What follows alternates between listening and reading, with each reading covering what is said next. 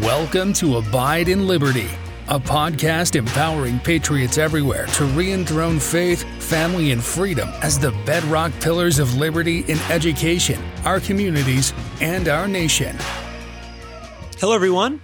Welcome back to Abide in Liberty. This is part two of a two-part series on discipline. Last week, I shared a story about um, about my dog and how discipline has resulted in me being able to allow him more freedom as he roams um, our small homestead here. Um, I introduced the idea that a lack of discipline is what's destroying this country. And we talked about how discipline itself is an eternal principle, how God is the great, perfect disciplinarian, where He has a, a perfect balance of both positive incentives if we do what's right, as well as negative incentives or punishments if we don't. Now, keeping that in mind, I want to transition now and spend the first portion of today talking about disciplining children. Now, I've spoken ad nauseum, and including last week, about the importance of God being at the center of our lives as adults, so that we govern ourselves and can enjoy maximum freedom. Now, what I haven't talked a lot about, or really anything about, is our role as adults, as parents of children, in disciplining the rising generation, and particularly those of the rising generation that we can find within the walls of our own home, our own children. Now, this is not meant to be a comprehensive child discipline training session here. Um, but I am sharing principles that I've learned in my imperfect pursuit of becoming a better parent, and also in becoming a better teacher and an administrator of schools. Many parents today are falling more and more victim to the idea that disciplining children is not a good thing, right? That it somehow smothers their individuality, that there's creativity and goodness that we're going to somehow squash if we take an active role in shaping their behaviors and their attitudes. But I want to refer back to my dog example and just give you a little bit of a reminder that the, the discipline that we put in place and some of the negative as well as positive consequences for our dog has created space where he can safely be more himself. This high energy dog that needs to run for you know, run six miles a day in order to be ha- healthy, happy, and well-adjusted. This discipline has allowed him to become more of that than if he were out of control and completely unruly, and we had to coop him up and keep him locked up for his own safety. Um, like puppies and like dogs, kids don't come into our home knowing how to behave naturally. We talk about common sense a lot, but common sense has to be taught. It's not something that just babies come into the world with. Things that are common sense to you and I are only common sense because someone told us at some point, and it's been with us long enough that uh, it's a part of who we are. And we we get to the point where we just assume that we have always known this and that everybody knows this. And so with our children, it's important that we shape and prepare them through life, through thoughtfully constructed incentives, both positive and negative ones. Now, discipline in general gets a bad rap. Whenever that word comes up, you know, a lot of times we think of um, spankings or dunce caps and kids standing in the corner or washing a kid's mouth out with soap, kind of the heavy-handed punishment type things. But when you go back to the root of the word discipline, it comes from a Latin word that means instruction and training. So discipline is a tool for instructing and training a child in the way that they should go so that when they're old, hopefully they will not depart from it. Now, discipline that is um, only punishment tends to breed resentment, and you may get obedience, at least in the short term, but typically it tends to be obedience out of fear of punishment or out of fear of you, the parent. And this type of discipline does not tend to stick. The behaviors that you get from a child who are being obedient for in that kind of an atmosphere don't tend to be behaviors that stick when they leave your presence. So you'll often get, um, you know, kids that are trying to sneak around and get away with things behind your back, or when they leave your home, that go completely off the deep end. Now, that's not to say that every child who goes off the deep end when they leave the nest Um, were victims of this kind of more oppressive parenting style, but it is something, it, it is a trend that we tend to see with uh, discipline that only includes punishment. But then again, no discipline at all tends to smother learning and development. It tends to smother it under kind of a dull roar of chaos, uh, kind of similar to the experience I shared last week with the dog, right? Because it was chaos and he was completely out of control and unruly. Um, you know, no discipline would have resulted in, for his own safety, him having to be kept locked up in his dog run all the time and not getting the energy and the mental stimulation that really he needs. And it's very similar with us as adults and even for our kids. So balance between these two extremes is absolutely key.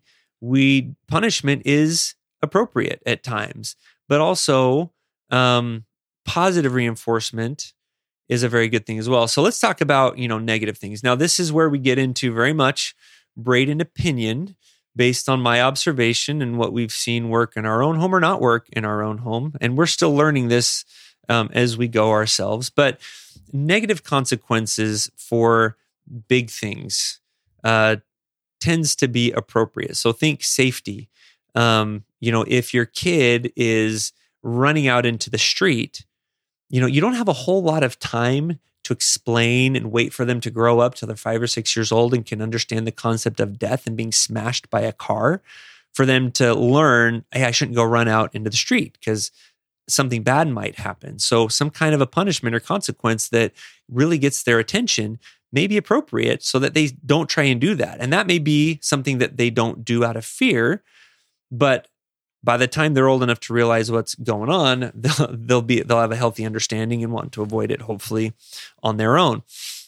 Um, you know, in our home, we tend to focus on punishments around things, safety number one, but also things that can become major issues. So, lying, stealing, um, also, you know, punishments that come as a result of not doing things that they should just do as part of being a family. So chores, for example.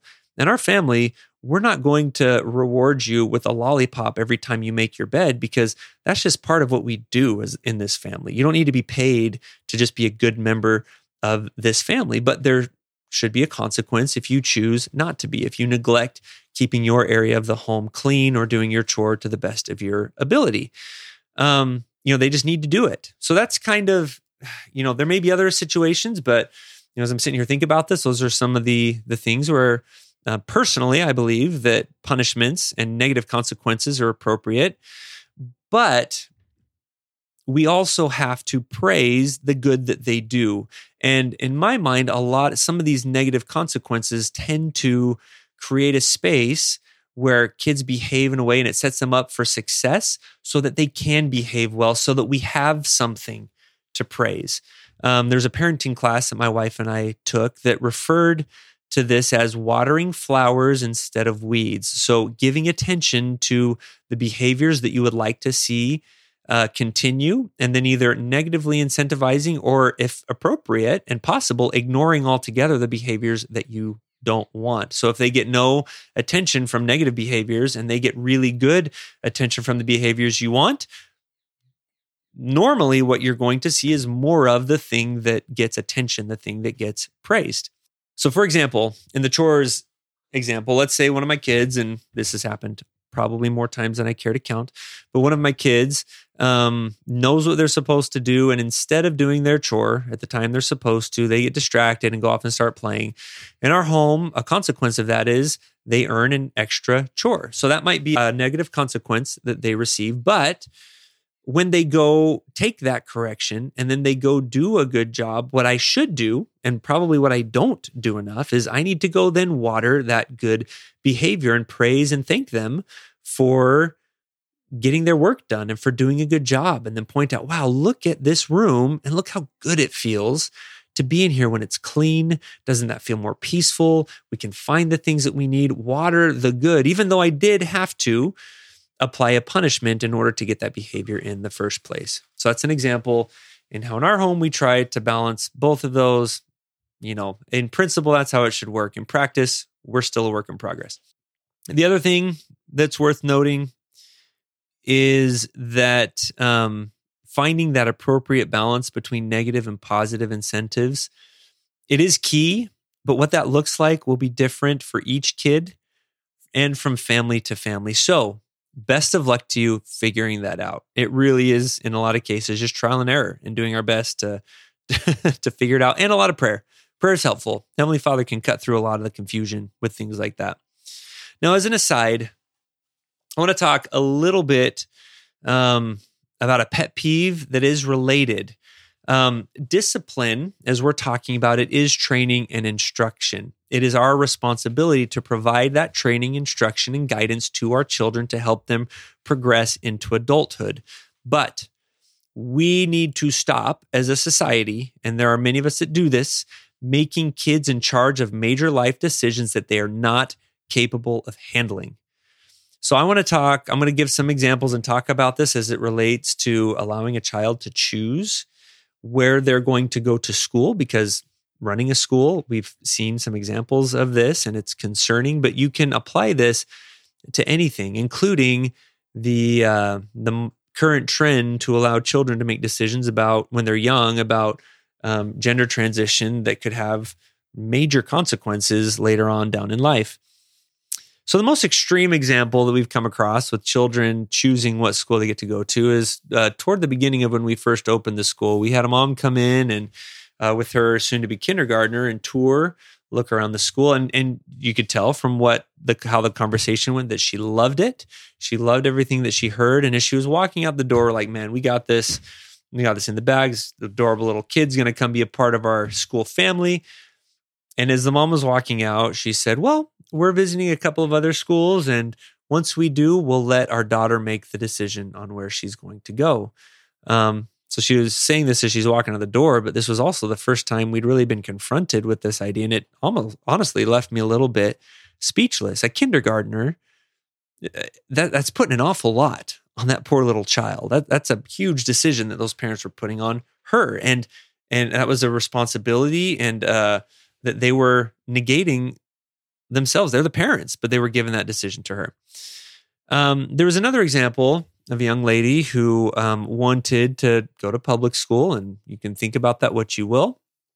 But uh, when I was talking with her mom, her mom mentioned that she had asked her daughter to pray about if that was something that she was supposed to do. And when asked if she had done that, the daughter kind of said, mm, had, you know, was non-committal, and obviously hadn't um, taken the time to pray about that, but just this is what she wanted. And so that's what she was going to do. So um, I had the relationship with this mom that, you know, I I told her, you know, that you've, you've got to decide and you've got to be prayerful about this, but you have to wonder if she's not mature enough to be willing to pray about this, which means, in other words, she's not mature enough to be willing to consider any alternative, right? Because if, if, if you're not willing to pray about something, it's probably because you know what the answer might be, or you know what the answer could be at least, and you don't want to even open yourself up to that possibility. You won't even let yourself think that that could be a possibility. So for a child who doesn't have the emotional maturity to really be open to both options in order to make it a matter of prayer, then she's probably not ready to make that decision.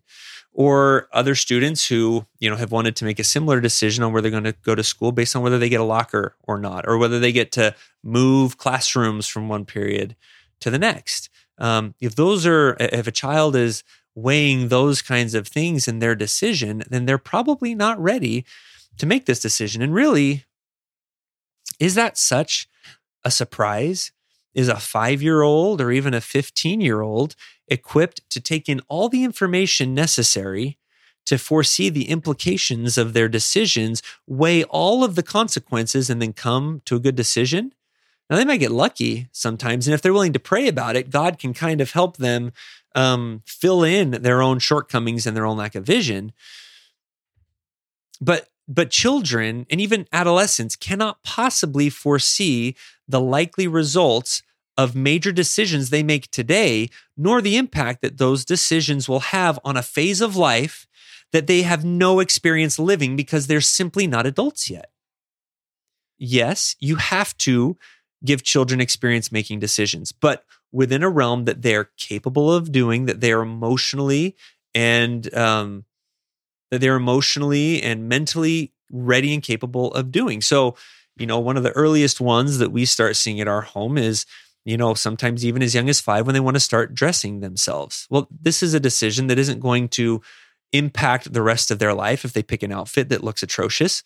Uh, so that ends up with some kind of goofy looking outfits sometimes. And at, at times, especially as you get to where you have more than two kids and you're playing zone defense. Now we've showed up at church sometimes and turned around and looked at the youngest and been like, what, how did we let you out of the house and that? But you know what? Oh, well, she made the decision.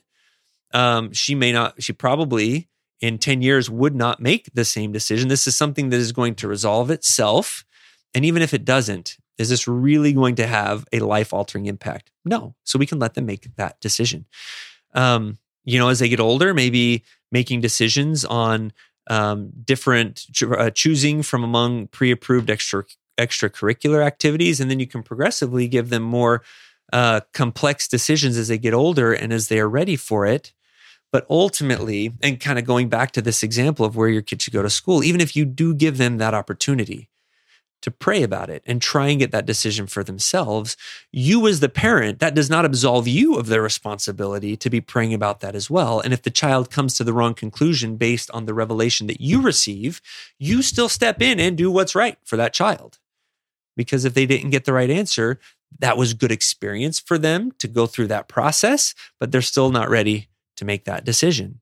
And yeah, well, what if God gives them a different answer? I got, I got newsflash for you guys. God is God. And, and if we really believe that he's real, he's not going to tell them one thing and you something else. Um, we've seen this uh, in our own family and between my wife and I hundreds of times at this point where we pray about something, both going in with completely different notions of what we want to have happen, but both coming out with the exact same answer.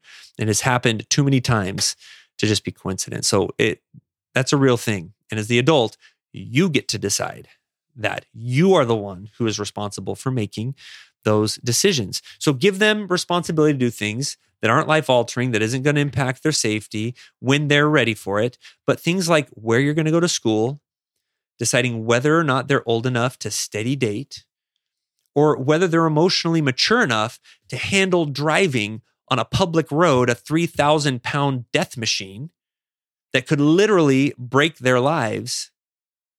I'm sorry, they, for these big decisions, they need you to be the parent.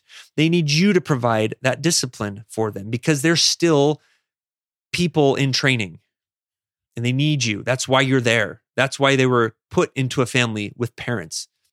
Parents have got to be parents and stop expecting their kids to be fully formed adults when they're five or even fifteen or sixteen because they're not. Yes, these kids are amazing. Their growth is glorious and it's so much fun to watch. And you can see, even from a very early age, the incredible potential that they have and the great things that they're going to go do.